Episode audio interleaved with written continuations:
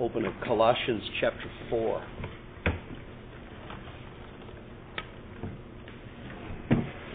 Colossians 4. Nathan, read Colossians 4, verse 3 and 4. Um, Jake, read uh, 1 Corinthians 1 18. Andy, Hebrews 4:12, and um, Josh, read Ezra 7, verse 9. Ezra 7, verse 9. In uh,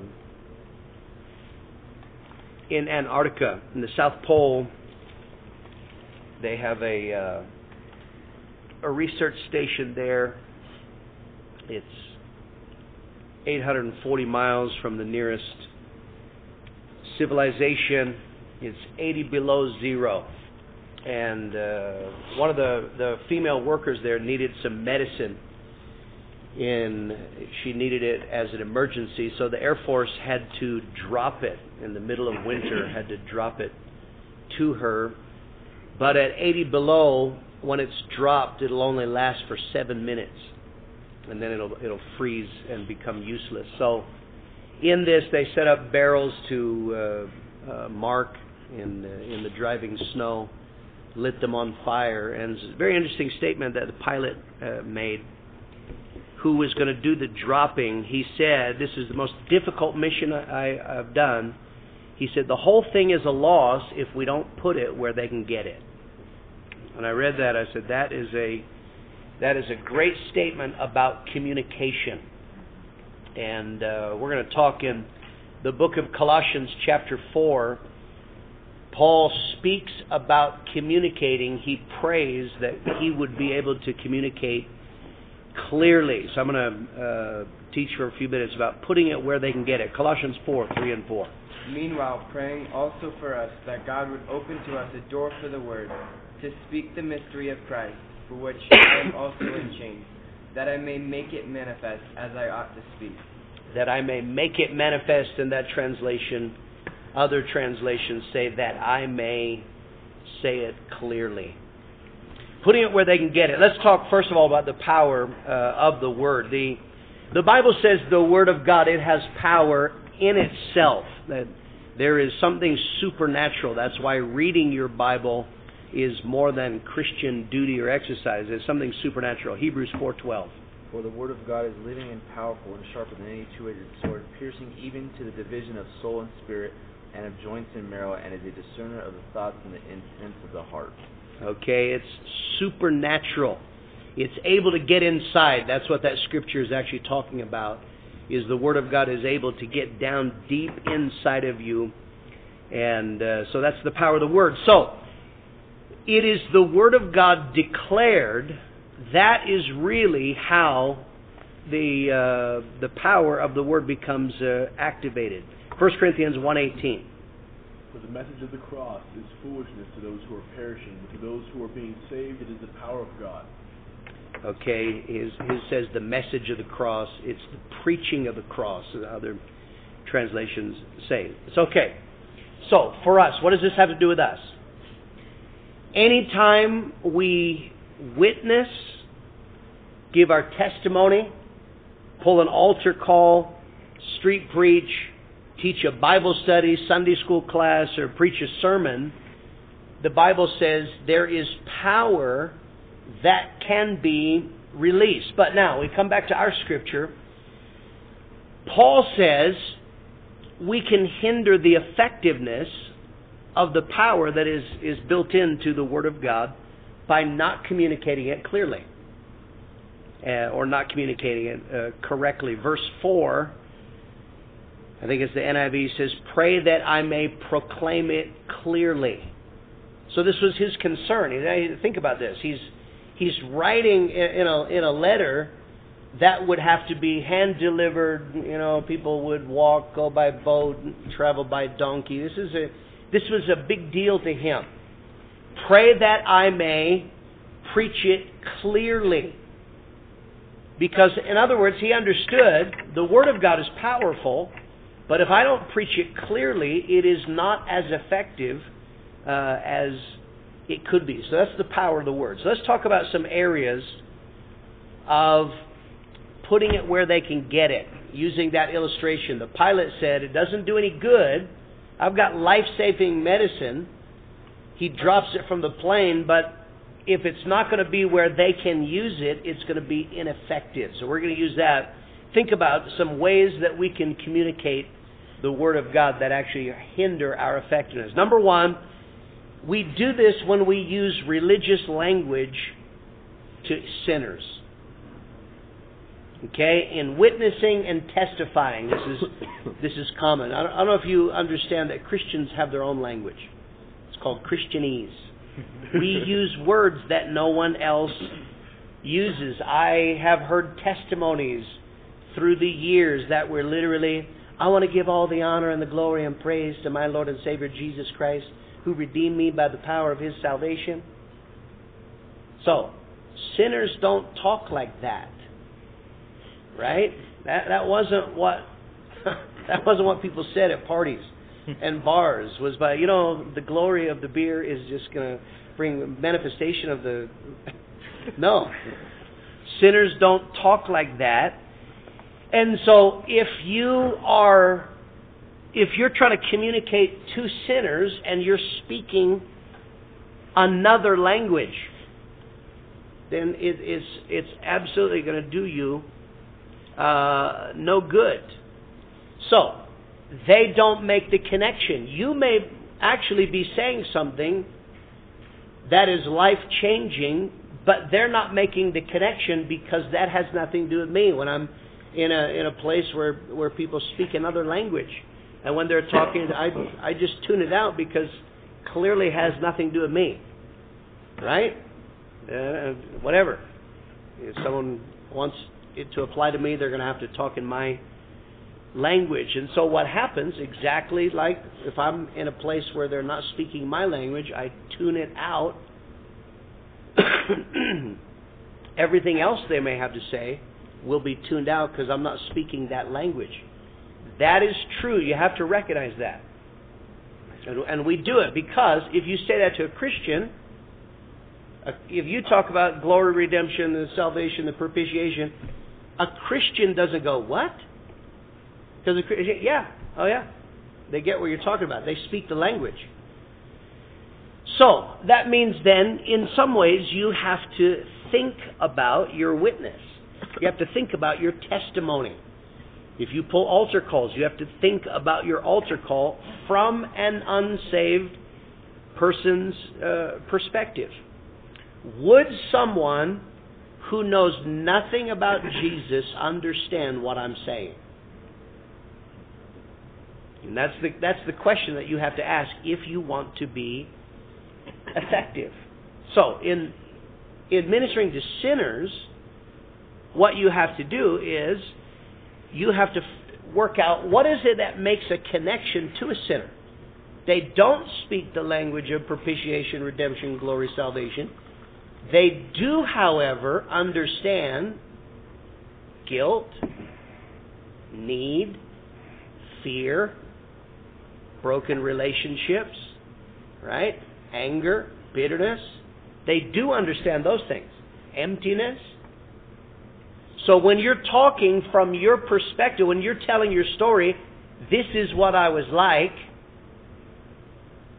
If you are making a connection, in what was it that moved you to God, that's what you need to say, not Christianese.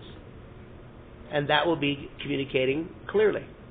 Second area of uh, uh, putting it where they can get it, you, you're going to cause a problem if you wind up speaking over their heads. And this is in a number uh, of areas. You know, when, when some people talk, uh, they wind up being I don't know if you ever talked to somebody who's like really, really, really smart, and in they have an area of expertise. They start talking, and uh, you know, I talked to Ed Kidwell. The guy's a genius. He started talking about computers, and he was telling me the other day it's because the Dovecot system. Like, I have no idea what you're talking about, Ed. I don't know. Just fix it, please. That's all I know. okay? It doesn't mean it. I, it's like you're talking here. I'm down down here. Computer people work on computers. They have a saying for their stupid customers. They say, "PEBKAC problem exists between keyboard and computer." That's that's me. okay? So so if you ever talk to somebody and, and, and they're like it's going over your head, but that's true. Guys do that with the, the Word of God. There's an illustration. Jesus said to them, Who do you say that I am? And they replied, You are the eschatological manifestation of the ground of our being, the kerygma, in which we find the ultimate meaning of our interpersonal relationships. And Jesus said, What? so there are guys that they in the Word of God now. They study, study, and they've found out what the, you know, that's why I don't spend a lot of time telling you what the original Greek word means because I don't know a lot of Greek speakers. That may be interesting to me. I may really like it. I may have worked hard to learn this. So, sometimes guys talk over people's heads when they're preaching, maybe because they're trying to impress, that's their pride. Some people are very educated, but they're not very practical. And that's a that's a difficulty. Is they they really do understand a lot, but the key, I guys, I got this great thought, and I often ask them, and but what's the point? And I guys go, uh, I don't know. Then you shouldn't preach it, because a sermon has to have a point. what, do you, what do you want them to do with it? So, uh, so preaching clearly, you have to make sure you're not preaching over people's heads. Clear communication involves recognizing your audience. And this is very important. In every every time you are in a setting where you are going to communicate, it would really help if you know something about the audience in general. You don't have to know every person, but but uh, you know what what nationality are these people? What uh, what is their educational status? What language do they uh, speak? This is uh, when I was uh, in uh, you know I spent many many years of my life overseas and seven and a half years in South Africa. I would have guys come and preach, and they never took time to think. So they're giving American slang terms that no one understands. They're using baseball analogies to people who don't play baseball, have never seen baseball. We're going to hit a home run for Jesus. That means nothing. So that's the whole point. Yeah, here we go. I'm going to preach tonight on hitting a home run for Jesus. you missed it. If you're using baseball analogies, people don't play baseball. That's not wise you have completely missed uh, uh, the point. So they didn't think that that through. Sometimes, if you if you uh, if you become a pastor and you preach, is that uh, it may be someday you will preach through an interpreter. if you preach through an interpreter, you're going to have to, unless the interpreter is incredibly uh, uh, efficient you're going to have to simplify in some way. You, you got to think about that. And uh, and then of course I was I was actually very blessed that I I pastored in Australia and then South Africa, but in Australia I had lots of nationalities. I had people who had limited English. So therefore I learned how to get rid of big words and keep it simple I can say the same thing using a word this long, or I can say the same thing using a word this long that they can get. Or I learn how to say something and give a short which means and explain because that I want to make sure that my audience was not limited to people who had my language and my educational abilities. So that's that's a part of communicating clearly is you have to think about uh, your audience. Martin Luther, he would preach each sermon. He would practice. Had a milkmaid So this would be absolutely no education. He would preach the sermon to her to see whether she understood it. If she understood it, then he could preach it. If she couldn't understand it, he had to change it. That's wise. That's that's communicating clearly. And then, of course, then, and I've done whole lessons on this, but uh, you are not putting it where they can get it if you're you're preaching without clarity. Is when you are preaching unconnected thoughts. I pull a bit of the Bible here, a bit of the Bible there, then your sermon will be mush. It won't have clarity. If you don't take the time to understand the text personally, you just you got a thought and you're racing off. If you don't follow a single theme, good preaching chooses one theme and develops that theme. It doesn't pull out everything you possibly see in the scripture. And of course, as I said before, what do you want people to do with this? So if you know that in your preaching, you're going to make that clear. And then, of course, not organizing your thoughts logically will make your sermon unclear.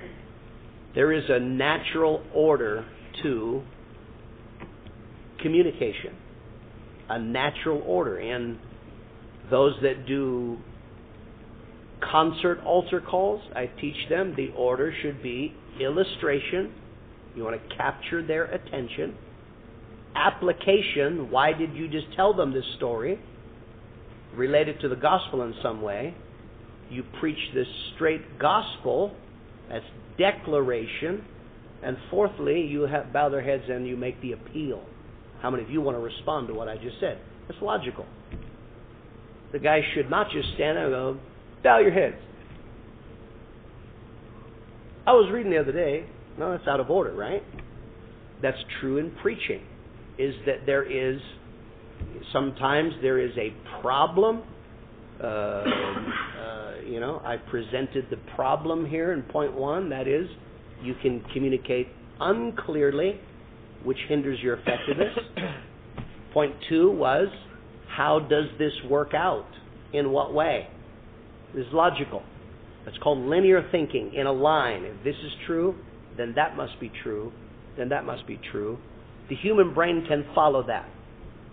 If you ever listen to a man and you say he's easy to follow, then that man is communicating clearly. I had Uh, uh, one of the missionaries, who was a missionary in China, said his wife was taking notes when I was there, and from my notes, the comment was made, I could have preached from the notes she took from your sermon.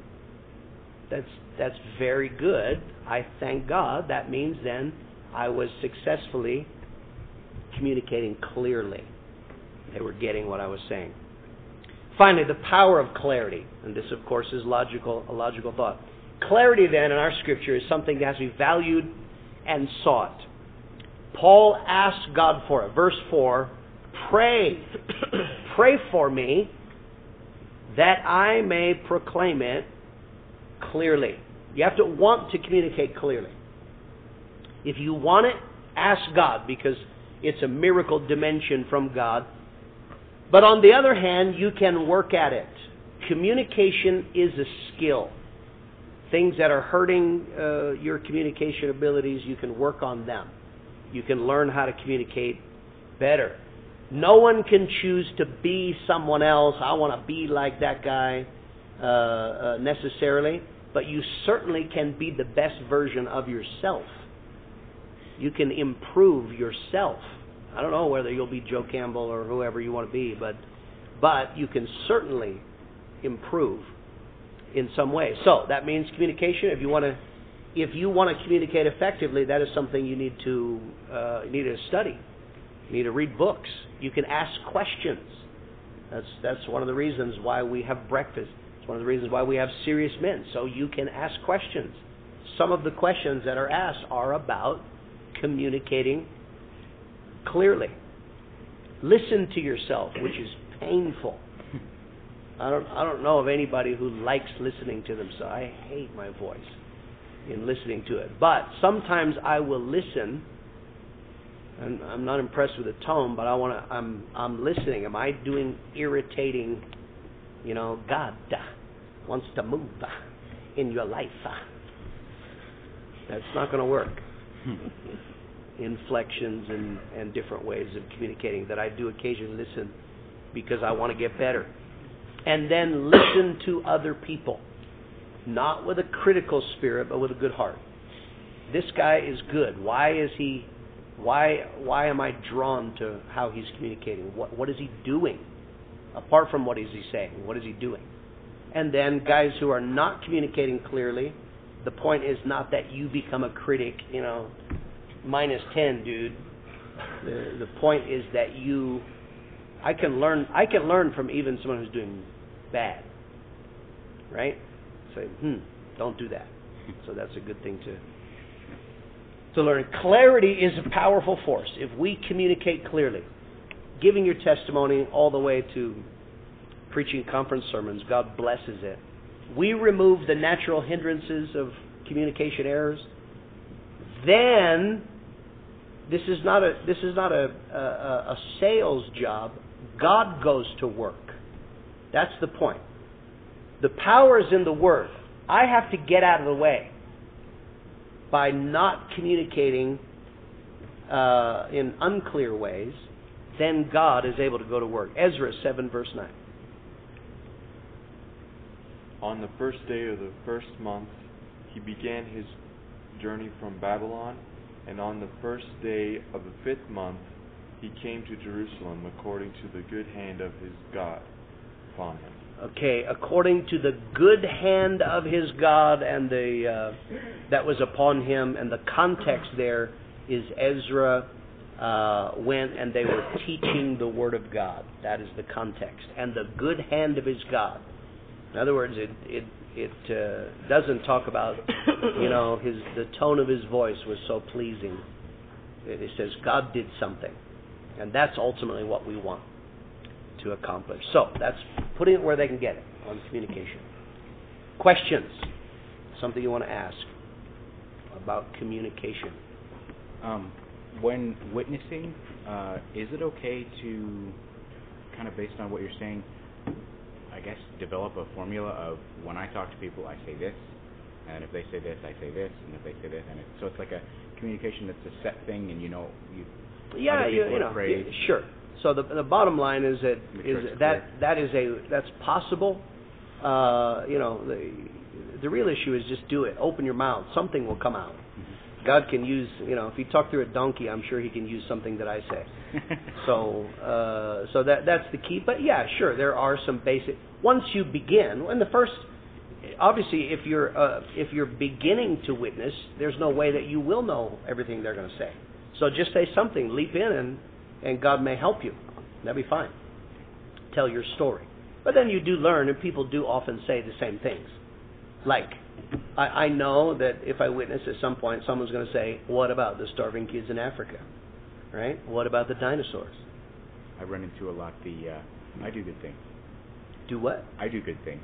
The Do person good- that I'm sure. Yeah. So I mean, there, yeah, there are common things that you that you have a response have a response to. So that's possible. Yep. The way you write out a an altar call or a sermon, would you recommend or, or think it'd be applicable to almost like write out your testimony or, or kind of get some main points of your testimony that you can follow? I hear a lot of testimonies that tend to ramble just because of nerves and stuff, and I'm the same way. Yeah. And so, using this, would you think it'd be a Practice. Yeah. idea? Absolutely. Absolutely. So everyone here should think about your testimony. In other words, you, you, I've, I've done whole things on testimonies before. A testimony is not, you know, when I was five, had a birthday party, there were blue balloons, and then I went to kindergarten. It was called, you know, it's not biographical information. You're telling things for a reason, right? What were you like before you got saved? But the whole, my whole point in telling that is to make a connection with someone who is unsaved. So I'm not simply going to give. I was raised. I had you know four sisters, and blah, that's material. What I'm saying is part of my testimony because I want to make a connection. Absolutely, you need to think that through. And there were details that there are guys that they uh, they don't they don't uh, they're just kind of jamming through. But if they thought about it, there were specific things that they went through, and I said, you know, I don't know if I can ever change, or or is there any way, you know, in my family can I break the curse of broken relationships, or there's something in there that will touch somebody in the audience as well, and that's that's what uh, telling the story. So it's logical, of course. You know, uh, when I was a concert director, I would ask people to testify what you were like before you got saved, how did you get saved, and what has it been like since. And that's that's that. Those are three crucial elements. And in all of those, the point is to make connection with the sinner. I'm not I'm not actually talking to the Christians. It's to potential sinners in the audience. Things I went through before I was saved that maybe they can relate to. What was going on in how I got saved? What were you thinking? I don't know about you. I had no intention of getting saved. I the night I got saved, I was not going. no way. So, and there may be people that are sitting there. And then, what has it been like since? For me, I'm telling you, the night that I got saved, guilt lifted off my shoulders. That, so that's that is the essence of uh, telling a testimony. So you you thinking about that? Yeah, practice, absolutely. And there are guys that sometimes uh, you know I've even helped people it's like, dude, you've got a powerful story. You tell it terribly. You're missing the point. You should emphasize this and that the other thing, right? So uh, in altar calls, sometimes it can feel tedious to define things like like sin means this and repent means that, and uh, not as a rule, but is it sometimes acceptable to um, just use synonyms instead of using the uh, the Bible word for something? Like, give me an example. So instead of Jesus died for your sins, Jesus died for all the wrong things you've ever done. Or instead of, you know, repent, you know, you need to, to change your mind and admit you're a sinner. Uh, well, you know, repent is a uniquely Christian word, so you definitely have to define that word. Mm. And uh, and when you talk about sin, to um, uh, you know, to an animal activist, the fact that you're wearing a leather belt is a sin. So uh, that may be a that it, you you may be doing a disservice by just simply saying a term without defining it. So you that is the point. But doing so quickly, right? You you, you can say things just hit it in passing. You hear me do that every altar call. As I'm um, defining, hitting things in passing. I don't I don't stop with every word and give every possible definition list every sin, but there are things that are defined. So, so all the things that you're doing, what we're doing is we're declaring the Word of God. So, uh, while I do think that they have to understand what it means, you do have to declare what the Bible calls this sin. Right. Okay. So. And then uh, in in regular preaching, there's been things that I, I knew made sense but I had to really stop and think about how can I say this in a simple way. Yep. Ever do you ever write down actual wordings, specific wordings in your in your notes if if that if it's a, a thing that could easily be muddled? Yeah. Yep. Yep. And that's and that's good. They're um yeah, so, and some guys uh, brains they they work really fast. They say things well. You know, I work on sermons uh, with guys and um,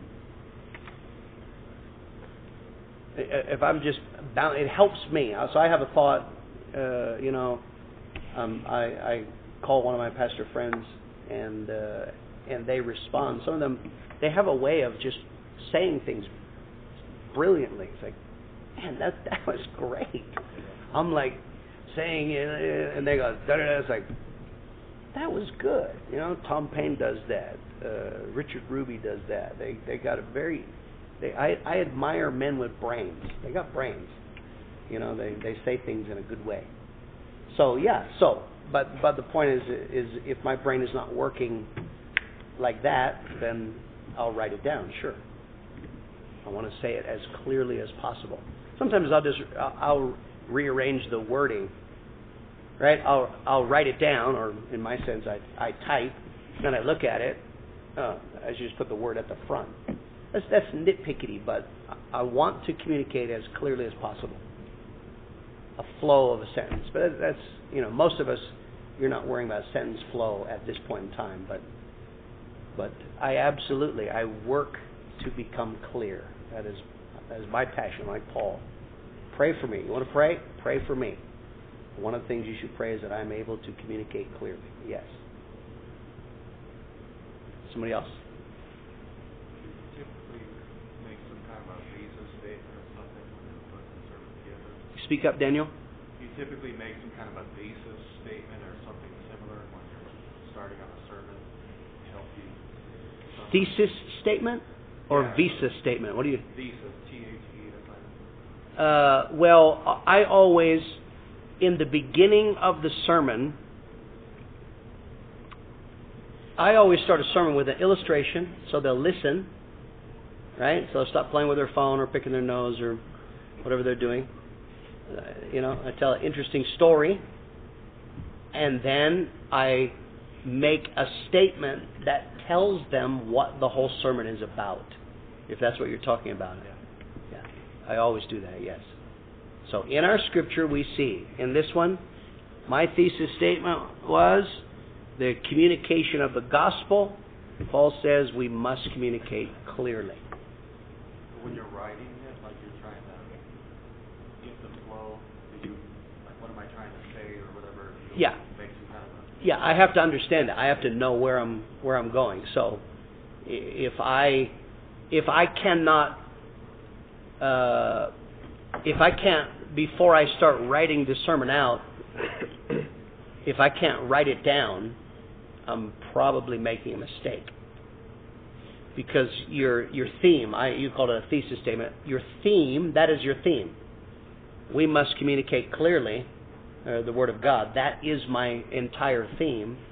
So therefore, uh, uh, there there were other words and other thoughts in Colossians four, three, and four about in my chains and I was in prison for the gospel. But that's not what I'm preaching about. I'm not preaching about persecution. I'm not talking about the cost. I'm, all I'm talking about is communication. So that tells me what to leave out. That's why I use a theme. Somebody else. A big idea is another way of saying the theme, thesis, the big idea are all three ways of saying the same thing. It's a central idea that runs through the whole thing. Right?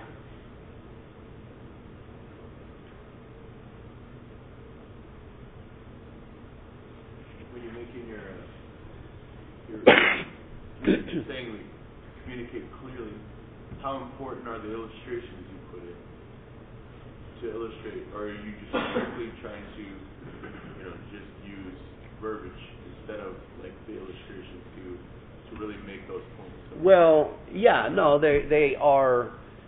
Uh, the, the illustrations are important, but I don't. I often tell guys, number one is I, if you if you're spending as much time finding an illustration as you are on building the sermon, it's too much. It's too, it's not. Illustrations are a lot of work. I work my butt off. People ask me, where do you get illustrations? Everywhere. I dig and work and pay money, and I'm. It's worth it to me. So, but in this uh, uh, is that I got that illustration at the beginning. Uh, it, I don't think you you heard it, but uh, I got that illustration, and I edited it. He had long, and I edited down. There's a whole bunch of stuff that is immaterial. What's the point of the story? Make it as short and to the point as possible. So I, I do that. I try to. In this setting, is I don't have a lot of illustrations um, in a serious man usually, because it's more straight teaching. But in sermons, yeah, I work at them.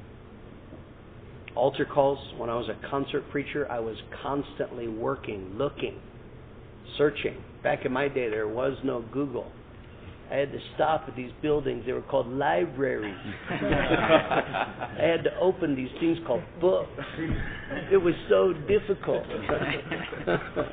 and you tell that to the kids of today, and they don't believe you. Somebody else. Something else you want to ask?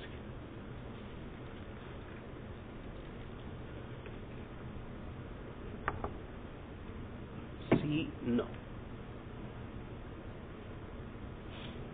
So let, show me, open to Colossians 4 there for just for a second. So I'll just expand on what Rich just asked.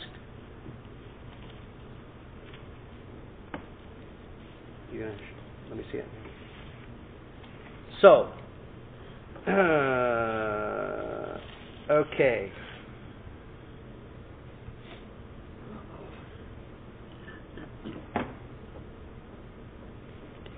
Okay, so look, here's the uh, the original scripture, four, three, and four. Meanwhile, praying also for us, in other words, pray for us, that God would open to, for us a door for the word to speak the mystery of Christ, for which I am also in chains. Verse 4 that I may make it manifest, and I know from other translations that I may say it clearly or proclaim it clearly as I ought to speak. Okay, so I want you to notice something here.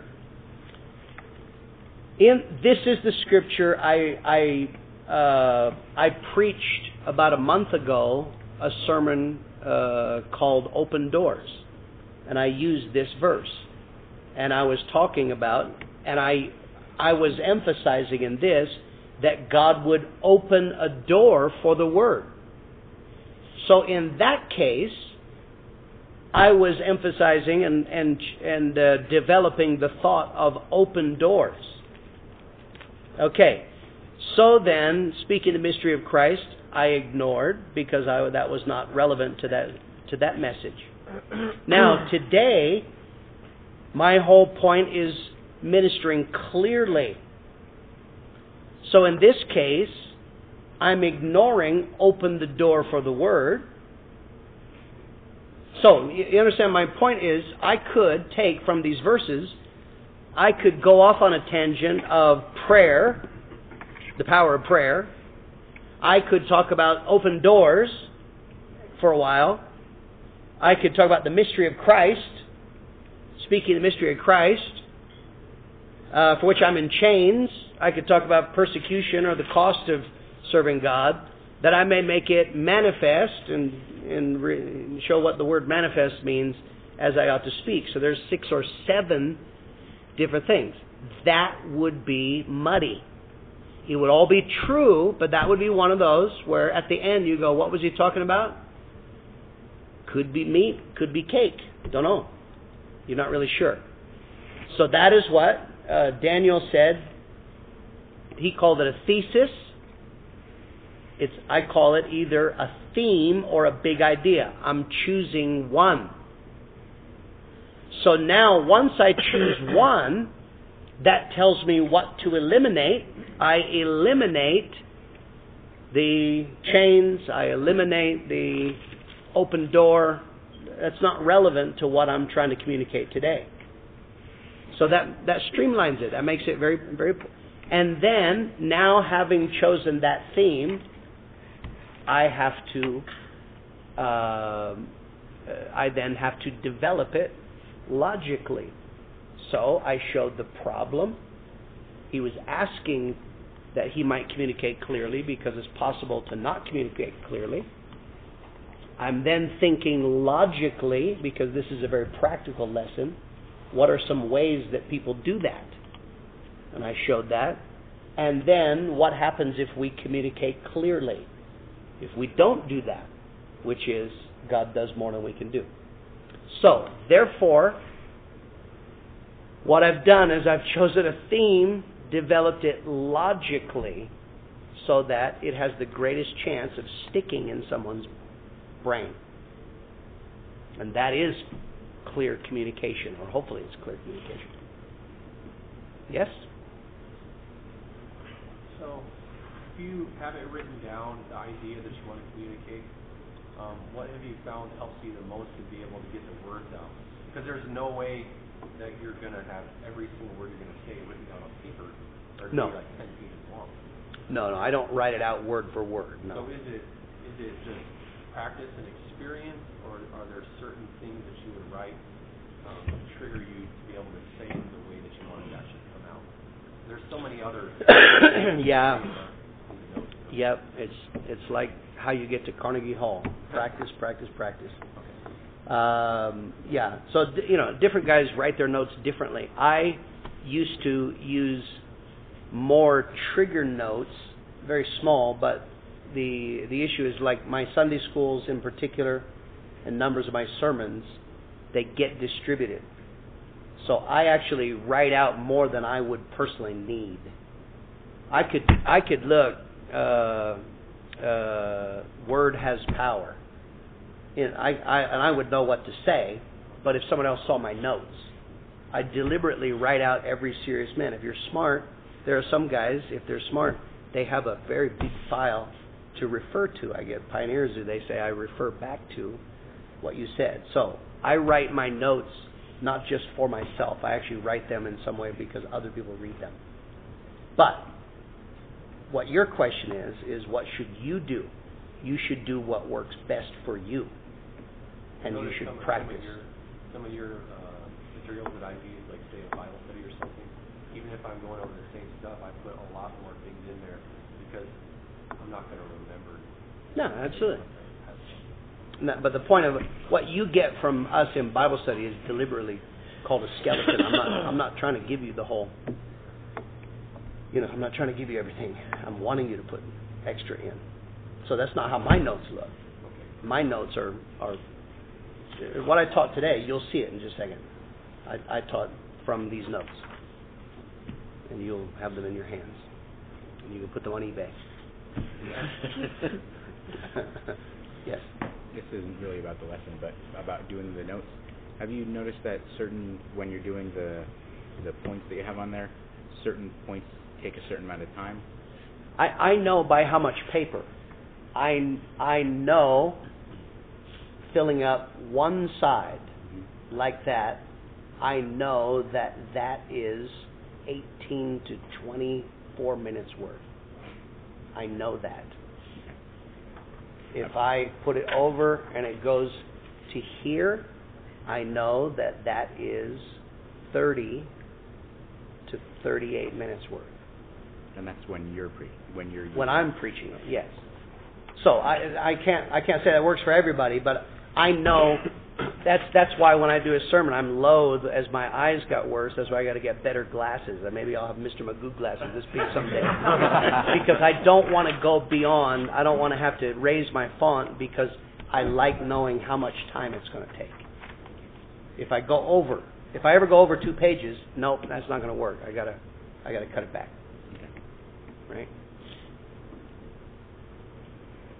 It seems you trying, it's just in my mind and, and the little experience that I might have, the theme is, is so extremely, um, like, like Daniel, you, you were discussing with him, just grabbing onto a theme and staying with the theme is so extremely difficult because of the Word of God. And, and like you said, in just those small two verses, there's so much there. Yeah. And it seems like you have just to have like a, a just an enormous amount of discipline to really stay focused on Yeah. the theme. It's like it seems like to me, I don't know, I'm talking maybe talking to some of the other guys, it just seems like that's the biggest part of the work is to like that's a great thought, but sorry, it's it's Yeah. not gonna be uh, it's Yeah. not acceptable. So the whole point of of a theme is ultimately it takes it takes work to train your brain to do it, but once you start thinking like that, it makes your life so much easier.